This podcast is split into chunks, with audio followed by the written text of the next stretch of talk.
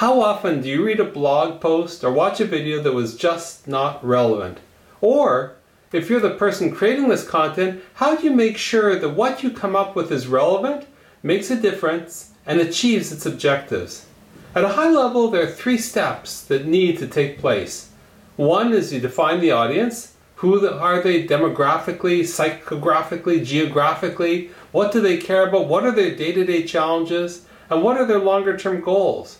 What is preventing them from achieving them? The second is to define the goal of the content. From your perspective, what are you hoping to achieve? Is it to generate awareness or to credentialize? Is it to start a single conversation or build a community? Is it to induce trial or generate a transaction?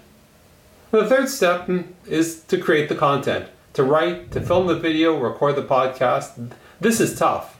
Assuming that the first two are addressed, Finding inspiration for the underlying content shouldn't be tough though. The secret though is to work at the intersection of two ideas. Consider at the intersection of a daily news item and your product uh, or service. People are particularly interested in a trending news story may also be interested in the connection to your product and service. Now the downside of this is the window of interest for older news is small. Your post not might not have a long tail of readership. Here's another intersection. Intersection of the date, time of year, or special event, and your product or service. So, back to school, Christmas holidays, Thanksgiving, election date. Now, the downside here is once that date's passed, the post may not be relevant. Uh, until next year, that is. How about the intersection of research and your product or service? Government stats, market research reports, corporate surveys, those are all examples. The downside is this approach requires you to be constantly scanning for this information. Consider using Google Alerts or Hootsuite to surface relevant research. And how about this one? At the intersection of another product and service and your own. Complementary products, substitute products, precursor products, these are the ones used before your product, postcursor products, now the downside is that people may associate your product or service with the other one for better or worse. So more intensive monitoring is required.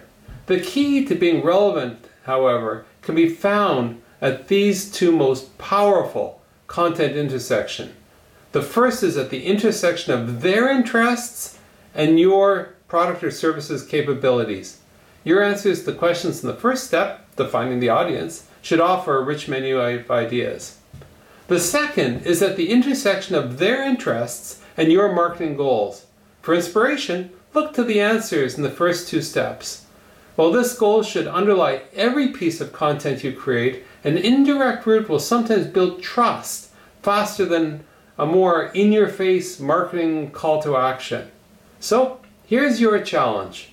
Experiment with the intersection concept on your next blog post or video or podcast or any other content. Not only will you be more relevant for your audience, but you will also help to grow it. I'm Randall Craig. I hope this got you thinking. And if it resonates, please do reach out and tell me why. Uh, I could be reached at www.randallcraig.com.